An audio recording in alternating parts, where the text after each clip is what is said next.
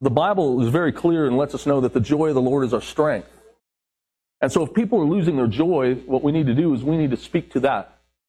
We need to speak to that mountain, tell to move, be cast into the sea. Do you, do you notice there's a song? It goes, Savior, he can move a mountain, my God who's mighty to save. Well, that's unscriptural. He said, You can move the mountain, you speak to it. And the way you move it is by believing in Him and trusting in Him, and the mountain moves because of your words. So what you got to do is quit waiting on Him and start speaking to that mountain. I'll tell you what, we're supposed to have limitless joy, and that's what we're to talk about. We're to talk about unlimited joy. And you know, it's hard to have joy when you're in pain. It's hard to have joy when you're sick, when you're, when you're broke, when your car gets repossessed, when you get thrown in prison for, for something you didn't do. It's hard to have joy. And you know what? The thing of it is, is there is an answer. And for believers who really shine, and this is the answer, is, is we shine in extreme diversity.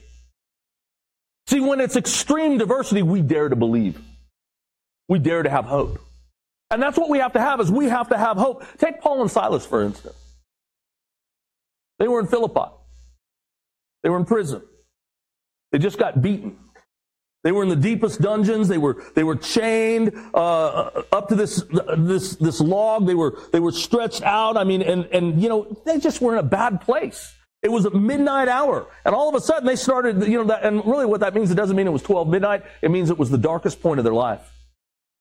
And in the darkest point of their life, they started singing songs to God, hymns to God. See, they didn't allow their circumstance to dictate their response. They, what they did is they went ahead and they chose to respond correctly. And that's when real believers stand to the occasion and rise to the occasion. Then Paul was in prison in Rome. This is about 10 years later. And so he writes this book to the Philippian church.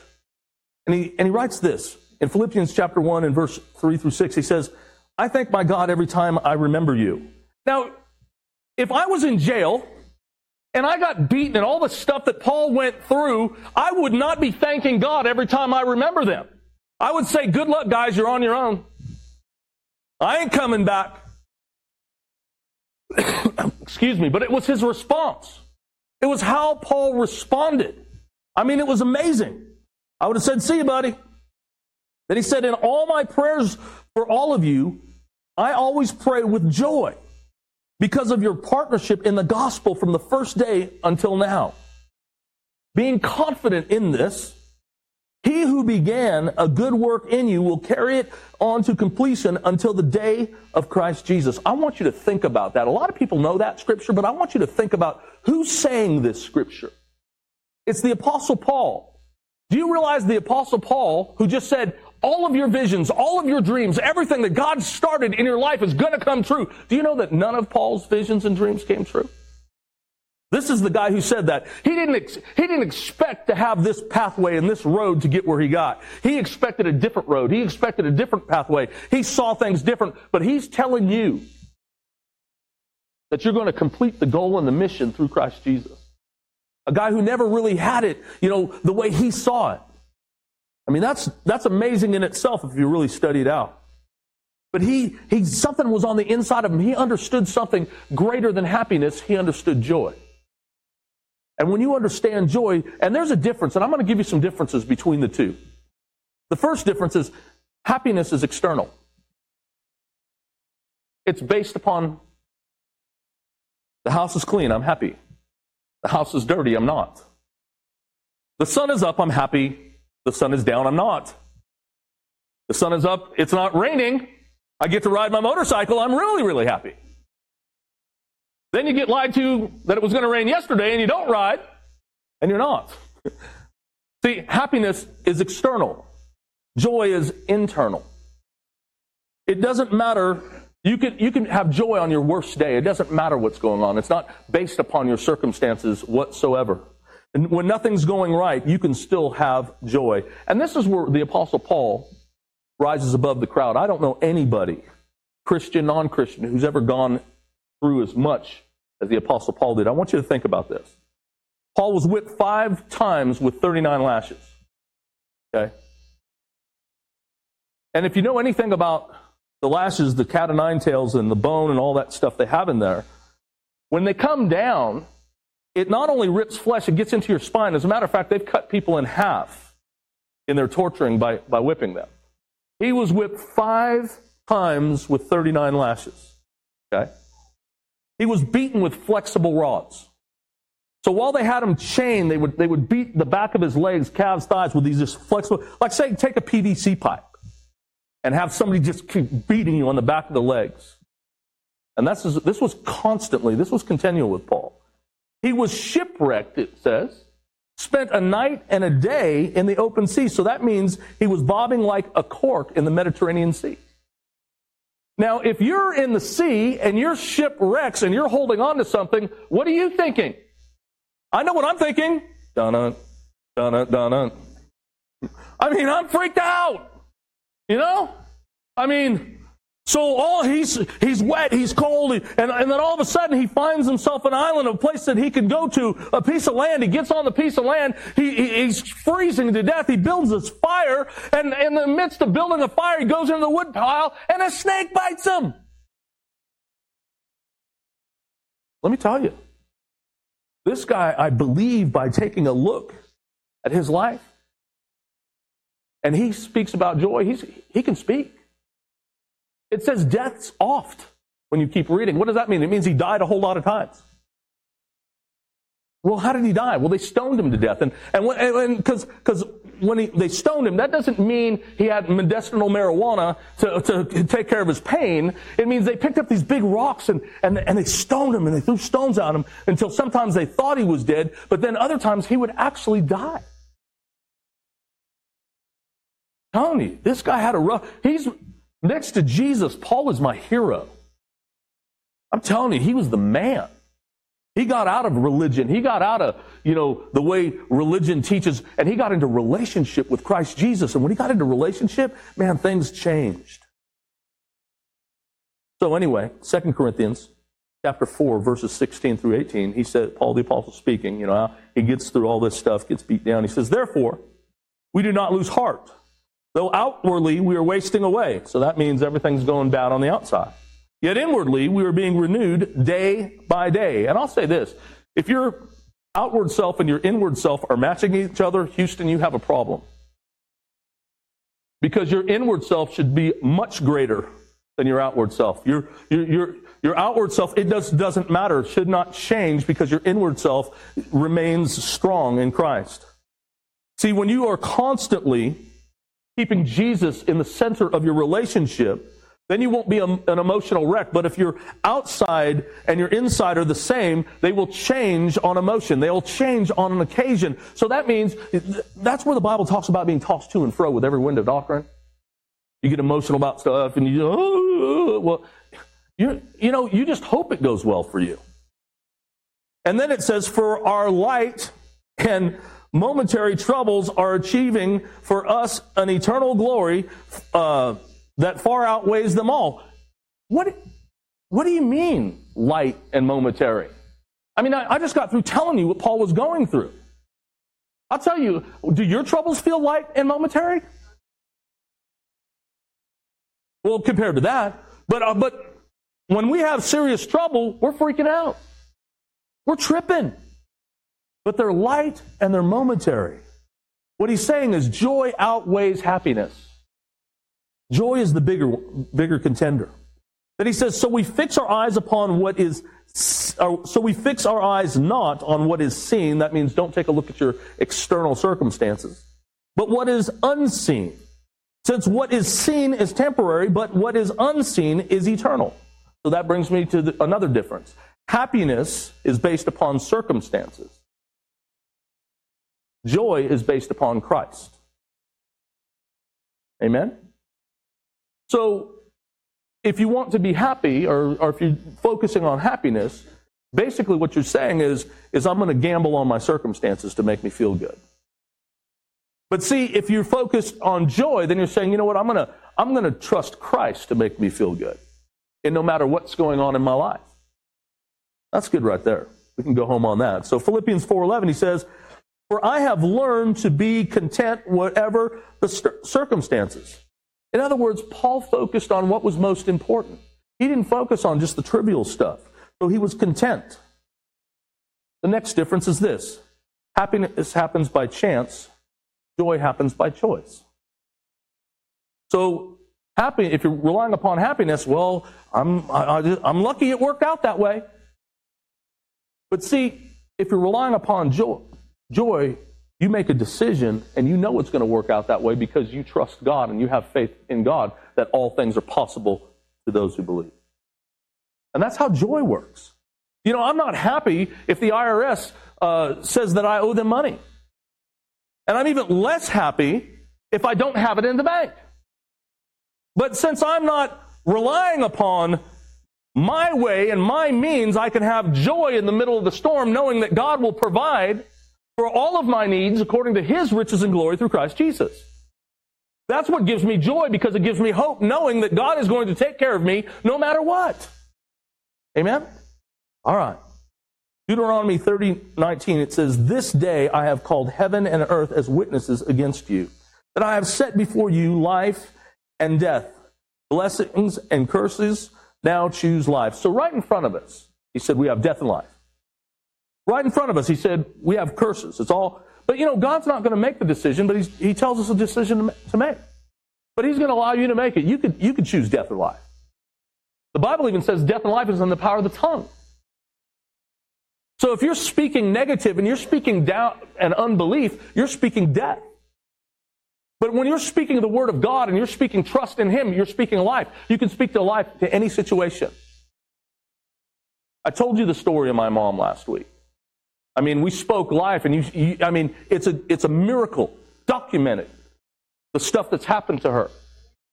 And I mean, it's, it's just amazing. And you know, God didn't do it because it was my mom. God did it because she dared to believe. She wasn't raised in church. I mean, her, her old punk rock son who turned preacher just so happened to love on her unconditionally, and I didn't, I didn't Bible thump her. She started just asking me. And now her life is turned around. And because she made those choices and because she trusted God, she was healed. I mean, I didn't have these magic fingers. Did I lay hands on her? Yes. Did I believe she was going to recover? Yes. Why? Because that's what the Bible said. The Bible says if believers lay hands on the sick, he'll recover. I mean, that's what the Bible says. I'm not a Pentecostal, Methodist, Lutheran, Baptist, non denominational. I'm none of those. I'm a believer. If the Bible says it, I believe it. I love all those guys, but I'm not to, I'm not to separate myself from anybody. That's just totally wrong. So, he says, death and life is put before you. Choose life. So, in other words, Paul learned to have joy no matter what the circumstance was. It didn't matter what the circumstances were. He, he chose joy. Philippians 1 9 through 11, it says this. He says, And this is my prayer, that your love may abound more and more in the knowledge and depth of insight, so that you may be able to discern what is best and may be pure and blameless for the day of Christ, filled with the fruit of righteousness that comes through Jesus Christ to the glory and praise of God. Number one on your paper stop asking why. Those who ask why never get their problems taken care of. Oh, why me? Oh, God, why did it happen? And why? And, and why? And why? Do you know? I'm going to tell you why you don't get it taken care of. Because you're looking at the problem instead of the solution. And if you keep focusing on your problem, your problem will continue to be there. But if you focus on the solution, and you might not even know what the actual answer is, but the solution really is have a closer relationship with Jesus. When you have a closer relationship with Jesus, then the Holy Spirit will speak to you. You'll be able to hear Him. Anyway, that's, that's for someone. John 16 33, it says, I have told you these things so that in me you may have peace. In, the, in this world you will have trouble, but take heart. I have overcome the world. That's a great scripture. He said this just because you're having trouble doesn't mean you did anything wrong. He said, as long as you're in this world, you're going to have trouble. But there's churches out there, they'll tell you, that, oh, you know, you must be in some type of deep sin. You got all these bad things going on in your life. That's not true. Jesus just said you're going to have these things happen. But if you trust in Him and you follow Him, you'll have peace because you know that He has overcome the world. Philippians 1.12. Now I want you to know, brothers and sisters, that what has happened to me has actually served to advance the gospel.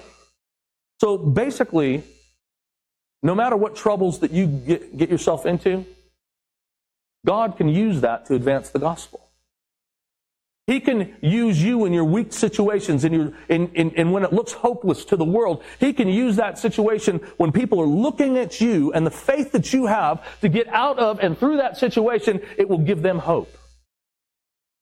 See, like when some people had stage four cancer and, and all of a sudden they, it's gone without any radiation or chemo or anything like that, and, and it's gone because they believed in God, then all of a sudden someone's like, well, wait a minute, if it happened for him, it can happen for me.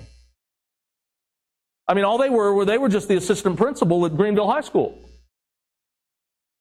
Uh, they weren't something like some big preacher or anything like that. So if it, if it can happen to Ivan Ward, it can happen to you. Right? Okay. And like I said, my mom's going through a bunch of stuff right now in these circumstances. But the more she got closer to Jesus, the more you saw things happen. She was, she was just beat down when I got there. You know, and um, the first, I'm going to say, let's see, I got there on Tuesday. Her worst day was that Saturday. We thought we were going to have to take her back to the hospital. I mean, it was, it was bad.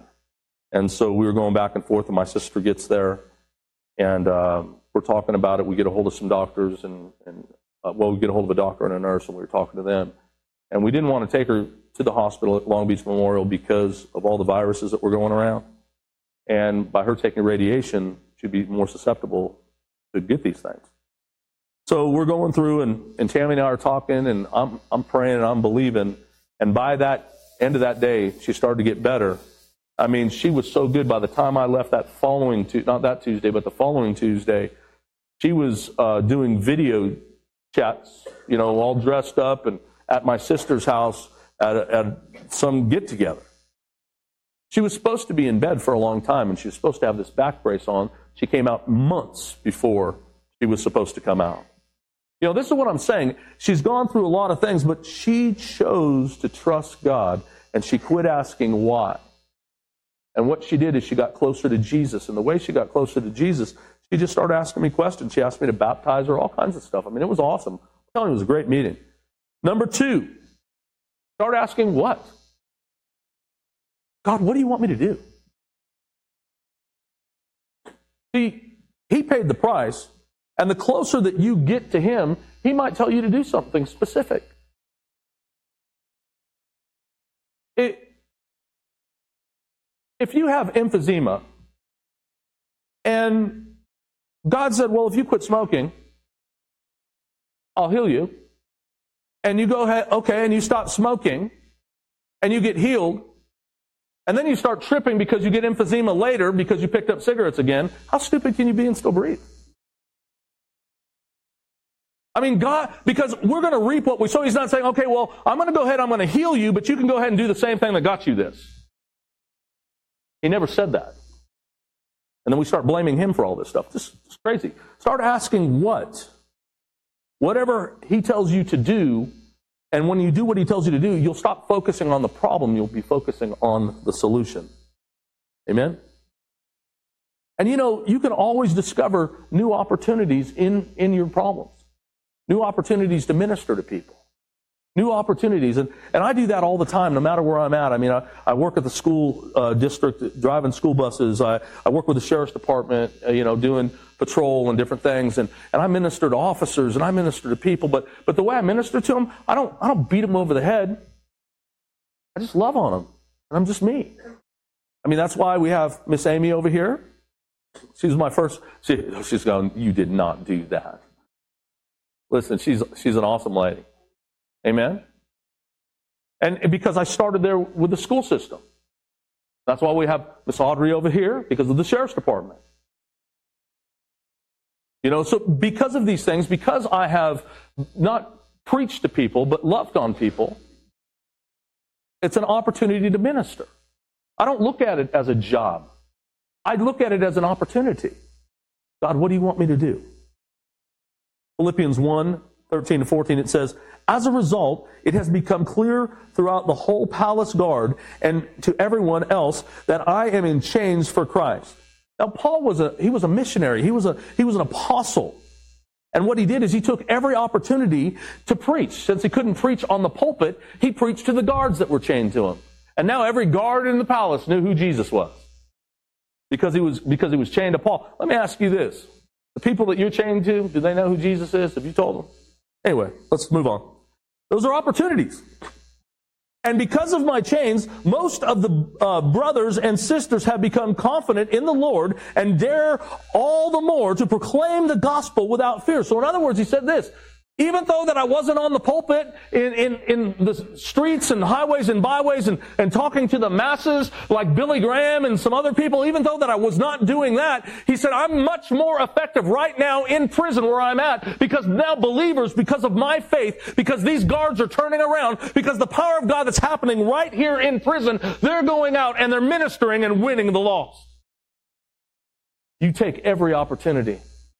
See, the apostle Paul was very effective. And when he, when he ministered to the Philippian jailer and him and his family turned around, well, well, guess what? Everyone that family touched, Paul had a part in. Every person that you come in contact with, that you touch their lives, every person who they touch, you have a part in. God, what do you want me to do?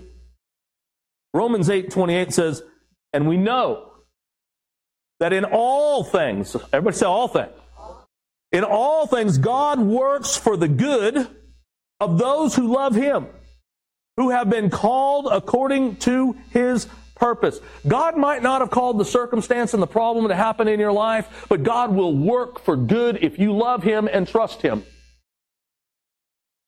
Just take those opportunities. Number three,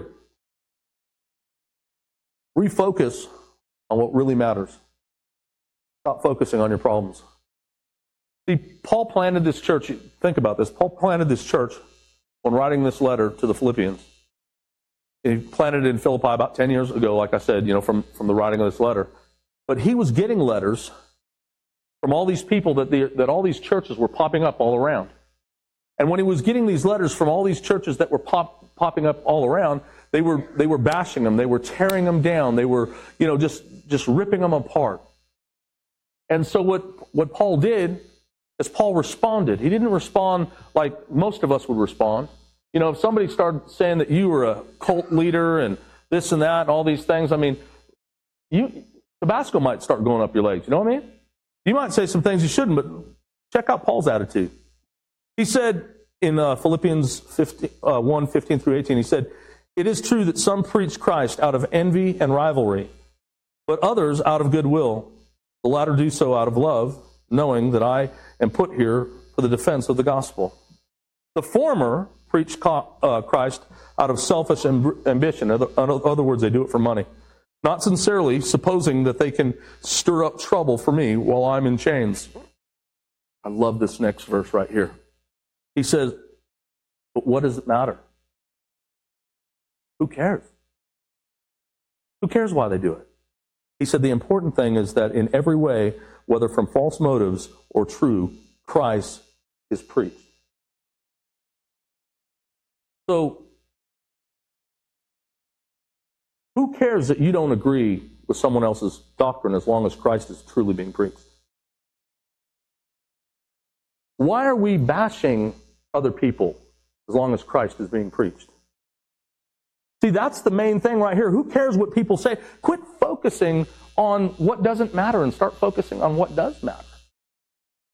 Christ being preached. And he says, and because of this, I rejoice. Yes, and I will continue to rejoice. So he's saying, all these haters that have been hating on me for all this time, who cares? I'm not a people pleaser. But Christ is being preached. They're going to have to deal with him later. I'm not going to deal with him for, for that. Let him, let him keep going. Quit trying to please people. My next question and last question, and actually, is this Do you want ultimate joy? Philippians 1:21 says, "For to me to live is Christ and to die is gain." In other words, start living for who matters and start being focused on what matters. 2 Timothy 4:18 says this, "The Lord will rescue me from every evil attack and will bring me safely to his heavenly kingdom. To him be glory forever. Amen." Now, he's not saying, well, when you get to heaven and you get to that, you get to heaven, then all of a sudden everything's going to be okay. No, you can experience the kingdom of heaven on earth. And when you choose to experience the kingdom of heaven on earth, uh, what happens is when the storms come and everything rages against you, that all of a sudden, you know, you just have peace that passes all understanding. You have this supernatural peace. So he didn't say you had to wait till you get to heaven. So this is my last point. I'm ending right here. The bottom line is this. When you know Christ, you're in a win-win situation. That is the bottom line.